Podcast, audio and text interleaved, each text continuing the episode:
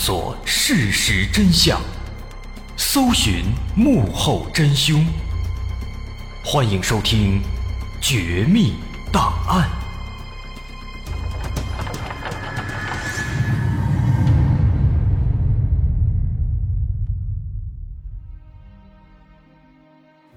还原事实，探索真相。欢迎继续关注《绝密档案》，我是大碗。我是大碗。在上节咱们讲到，失踪七年之后，约书亚的尸体在距离他家只有两公里的一个小木屋里被发现了。他的尸体被卡在了小木屋的烟囱里，而且几乎没穿什么衣服。警方查了很久，但由于年代久远，再加上现场的小木屋已经被拆毁，所以能找到的线索并不多，只能以意外事故作为结论。但实际情况显然没有这么简单。小木屋的主人墨菲第一个提出了反对，并且他提供了很多的一手资料。此外，随着案件的曝光，在网络上也有了一些新的发现。网络上出现了一个帖子，帖子内容提到约书亚和一个叫做安德鲁的人是好朋友，他们相约去旅行，但还没出发，约书亚就失踪了。这些内容没什么特别的，但奇怪的是。这个帖子，他发在了一个非常特殊的板块里，这个板块的名字叫做“认识连环杀人犯凶手是一种怎样的体验”。这引起了非常非常多人的关注，以至于后来还惊动了警方。他为什么要把这个帖子发在这样的一个板块里呢？之后没多久，警方就联系到了这个帖子的作者安迪。面对警方的询问，安迪爆出了一个惊人的消息。他说：“他那个叫做安德鲁·纽曼的同学就是连环杀人犯，所以才把帖子发在了这里。这是怎么回事啊？”安迪回忆说：“说当时在约书亚失踪一年多以后，零九年六月，有一天，他在网上无意间看到了一篇新闻报道，题目是‘新墨西哥州的杀人犯在德克萨斯被捕’。”这篇报道说了什么呢？说的就是一个叫做安德鲁·纽曼的男子在德克萨斯四处游荡乞讨。一名居民下班回家以后，发现这个安德鲁·纽曼竟然溜进了自己家里，他吓了一跳。不过呢，他看这个安德鲁年纪不大，就没有太过紧张，而是直接打电话报警，把他送进了警察局。警察对安德鲁的指纹做了登记，结果发现他竟然在美国的很多个地方。都有犯罪记录，甚至还牵涉到一起发生在新墨西哥州的谋杀案件。那起新墨西哥州的谋杀案件大概是这样的：说这个安德鲁他在新墨西哥州有一个朋友叫詹姆斯，也是搞音乐的。零九年五月二号，詹姆斯听说安德鲁来到了新墨西哥州，就邀请他到自己租住的房子里来玩儿。这个房子是詹姆斯和另一个室友一起合租的。那天晚上，詹姆斯去洗澡，洗完澡出来以后啊，发现自己的室友竟然被人用刀在沙发上捅死了，而安德鲁也已经不见了。后来警方查明，安德鲁就是杀人凶手，但是他杀害这个室友的原因还不清楚。以上就是那篇新闻报道的大概内容。当时啊，那个帖子的作者安迪，他在看到新闻报道里的照片以后，惊讶地发现，这个杀人犯就是自己的同学啊，就是那个安德鲁·纽曼啊。这个时候，他才忽然意识到，不久之前约书亚的失踪会不会跟安德鲁也有关系呢？那当时想到这儿，他马上就联系了警方。但那个时候啊，约书亚毕竟是刚刚失踪不久。当时警方给出的结论是约书亚可能离家出走了，所以对于安迪的举报，那个时候警方没有放在心上。直到七年以后，约书亚的尸体被发现，可警方还是没有查到凶手，这让安迪感到非常生气。无奈之下，他只能在网上发帖来发表自己的见解。而讽刺的是，当年警方对安迪的举报置之不理，如今。反而通过网络主动找到安迪去了解情况。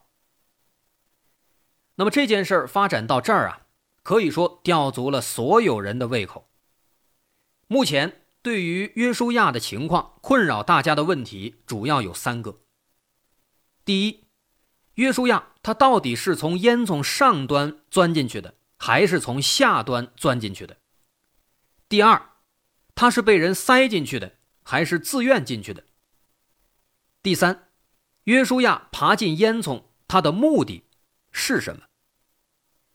这三个问题搞清，这起案子可以说也就清晰了一大半了。那么这三个问题，咱们下面就来逐一研究。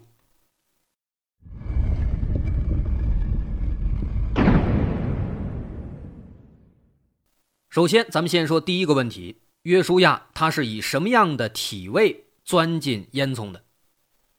我们知道，约书亚的尸体在烟囱里，他是一个头下脚上。在里面蜷缩着，是这样的一个状态。那么，如果说当时他是从烟囱的上端钻进去的，那么要想最终达成这个体位，达成这样的状态，他就必须要让头先进去。但是，如果说他从烟囱下端钻进烟囱，最终要想达成这样的一个状态，那就必须要让自己的脚先进去，然后倒立着往上慢慢的挪，慢慢爬。但是非常显然，这根本就不现实。脚先进去了，那还怎么往上爬呢？所以相比之下呀，从上端进入，让头先进去，这是相对更合理的一个选择。但是如果说当时约书亚他是从上端让自己头先钻进去，然后往下爬，这样又会牵扯到一个金属网的问题。之前咱们说了，这个金属网是安装在烟囱里的。就是防止有小偷进去，而且这个金属网必须有专门的工具才能打开。但是实际上，在整个发现尸体的过程中，其实从来都没有人真正的看到过这个所谓的金属网。虽然说屋主莫非认为金属网是被工人们单独拿走卖钱了，但是拆房的施工队对此并没有做出明确说明。所以说，这个金属网它到底还在不在？是不是真的有？其实是不知道的。有可能是因为多年的风吹雨打，它已经坏了，起不到作用了。实际上是等于没有的。这是第一个问题。约书亚他是以什么样的体位、什么样的姿势进去的？唯一有可能的就只能是头先进去。接着咱们看第二个问题：假如说。就像前面推测的，他真的是从烟囱的上端进入的，那么他是自愿进入烟囱的，还是被人塞进烟囱的？结合约书亚的尸体的那个状态啊，头下脚上，其实很明显，他应该是被人塞进去的。大家想一想，如果是我们自己要从这个烟囱上端钻进去，那我们会怎么钻呢？我们肯定不会直接让头朝下呀。肯定是先把脚伸进去，用四肢撑住烟囱的内壁，一点一点的往下滑，这样好控制也安全。到了底部可以直接踩到地上。但如果说是头朝下往里钻，那就是玩命了，有可能直接把脑袋给摔坏了。正常情况下根本不可能有人会这样往里钻。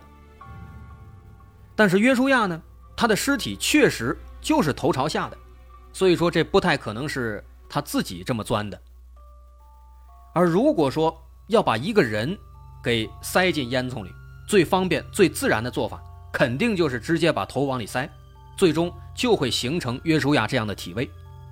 所以说，约书亚有可能是被人从烟囱的上端塞进烟囱里的，这个应该是非常好理解的。但是如果按照这个思路继续思考，那也就说明约书亚他可能遇害了。可能遭到了袭击，然而尸检却表明，约书亚没有外伤，体内也不存在有毒物质，这该怎么解释？唯一的可能性就是有人先把约书亚迷晕了，或者给他灌醉了，再把他塞进烟囱里，等约书亚醒来以后，发现自己卡在里面没法动弹，在挣扎的过程中，在烟囱内壁留下了非常多的指甲抓痕，也足以见得。当时他的内心有多么的绝望。那么第二个问题，咱们说清以后，最重要的问题，也是争论最多的问题就出现了：约书亚爬进烟囱，他的目的是什么？这个其实可以和刚刚的猜测一起来讲。如果约书亚不是自愿钻进烟囱，那么也就表示现场还存在着第二个人，这个人应该就是罪魁祸首。除此之外，之前提到有人把厨房里的桌子。堵在了烟囱下面，这一点也可以说明现场还有其他人。当然，约书亚有没有可能真的是自愿钻进烟囱的呢？这种可能性其实也不是不存在。我们可以想一下啊，美国那边吸毒率比较高，有可能他吸毒吸大了，产生幻觉了，导致他哎脱掉了衣服又钻进了烟囱里，这样的话都可以解释。但是问题在于，警方当时也做了调查，约书亚没有吸毒史，而且法医在当时尸检的时候也没有在他体内发现有毒品。如果吸毒了，那应该是可以检测到的。所以说，这种可能性其实非常非常小。那么剩下的比较高的可能性，就只能是在现场当时还有别人，而这一切都是那个人干的。那么这个人会是谁呢？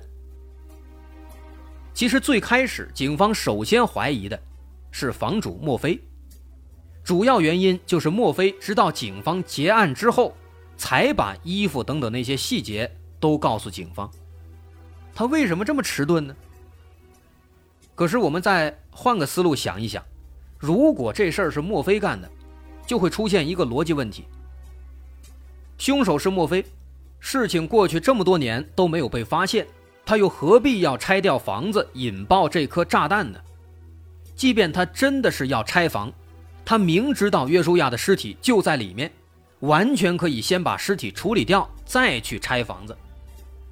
所以从逻辑上讲，以一个健全的人的心智的角度去考虑，莫非他无论如何都不可能搬起石头砸自己的脚？那既然不可能是莫非。在了解了安德鲁和约书亚之后，我们肯定就会想，这个人会不会是安德鲁？这件事有没有可能是这样的？出于某种原因，安德鲁和约书亚一起钻进了墨菲的那个小木屋，在屋子里面发生了争执，进而可能开始厮打。在追赶过程中，约书亚慌不择路，想爬进烟囱躲藏或者是逃跑。安德鲁去抓他，结果把他裤子拽下来了。发现自己抓不住约书亚，于是安德鲁转身把那桌子给堵在了烟囱下面，让约书亚没法爬出来。之后他逃之夭夭。但这个想法太过初级，它存在着一个致命的问题。之前分析了，约书亚他大概率是被人塞进烟囱的，而不是自愿的，因为自愿的他不可能头朝下往里钻啊，不然的话可能把命给钻没了。除此之外，还有一个小问题：约书亚为什么要脱的只剩一件保暖内衣和一条内裤？要知道，五月的科罗拉多州还比较冷，他绝对不是因为热才脱成这样的。但如果说是想洗澡，那应该是脱光了才对。而且这小木屋里十几年没人住了，哪来的地方洗澡啊？没有水啊。那么这个问题啊？如果我们发散一下，结合之前我们对这两个人的刻画，对他们的描述，如果是脑洞比较大的、心思比较细的朋友，其实能够发现一种非常有趣的可能性。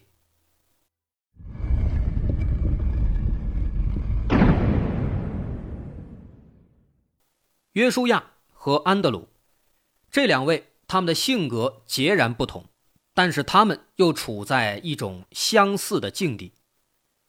一个性格内向，不和异性交往，只和同性玩得开；而另一个安德鲁，其实他和约书亚的境地也是很相似的。为什么呢？咱也说了，他喜欢音乐，但是喜欢的都是比较小众的，什么嬉皮士啊、朋克呀，他喜欢这样的。而且他这个人呢，比较燥，而且比较不入流。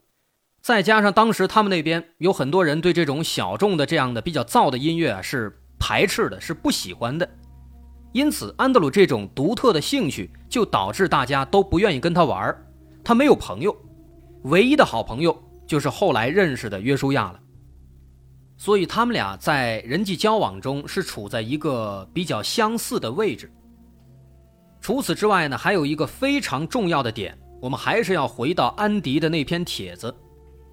在那篇帖子里，安迪曾经写过一些抱怨警方办案不力的话，里面有这么一句，他说：“也许应该检查一下精液之类的。”这句话是不是非常奇怪啊？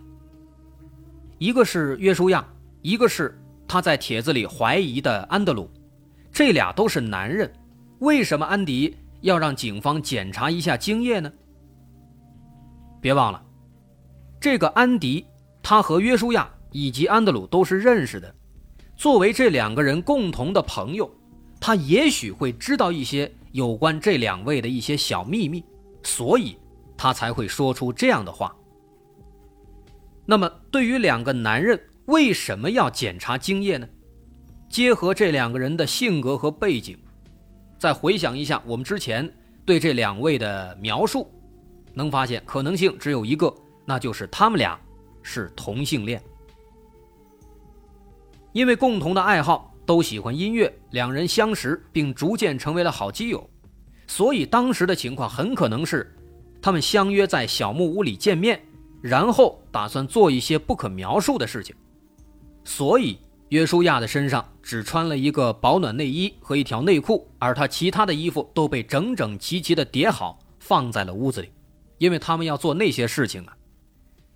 但是很快，在这个过程中，意外发生了，可能两人都喝了酒，比较兴奋。约书亚和安德鲁可能因为某些问题吵起来了，发生了矛盾。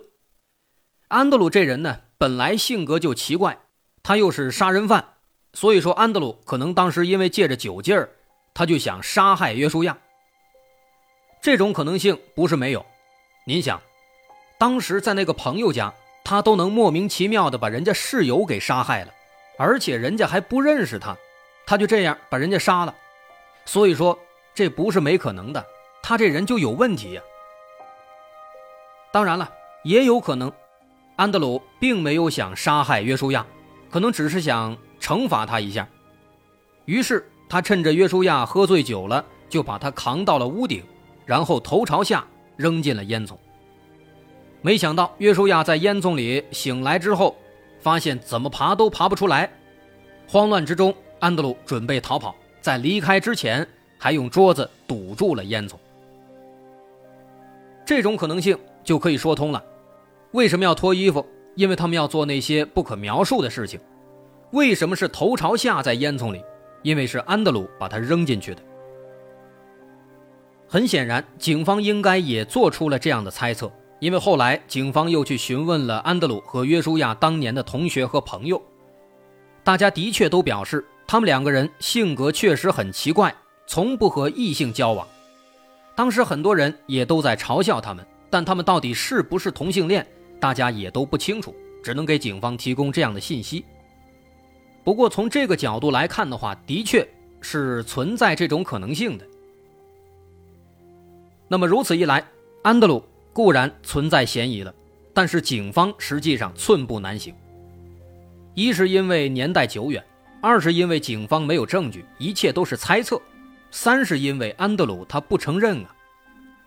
警方后来的确试着去狱中找安德鲁谈话，但他对此三缄其口，不多说半句。除非安德鲁承认是自己杀害了约书亚，并主动说出更多细节，不然的话，警方也没有任何理由指控安德鲁。其实说了这么多，可以说这起案子最大的敌人就是时间。约书亚的尸体被发现时已经是七年之后了，作为第一现场的小木屋，在警方赶到之前也已经被拆除。约书亚的尸体其实是在拆除之后才在烟囱里被发现的，这一切都让这起案件的侦办变得难上加难。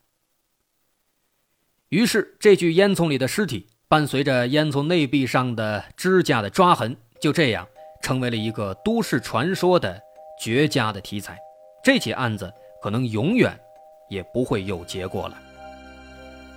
好，今天的故事就说到这儿。我是大碗，如果您喜欢，欢迎关注我的微信公众号，在微信搜索“大碗说故事”，点击关注即可。我是大碗，感谢收听，咱们下回再见。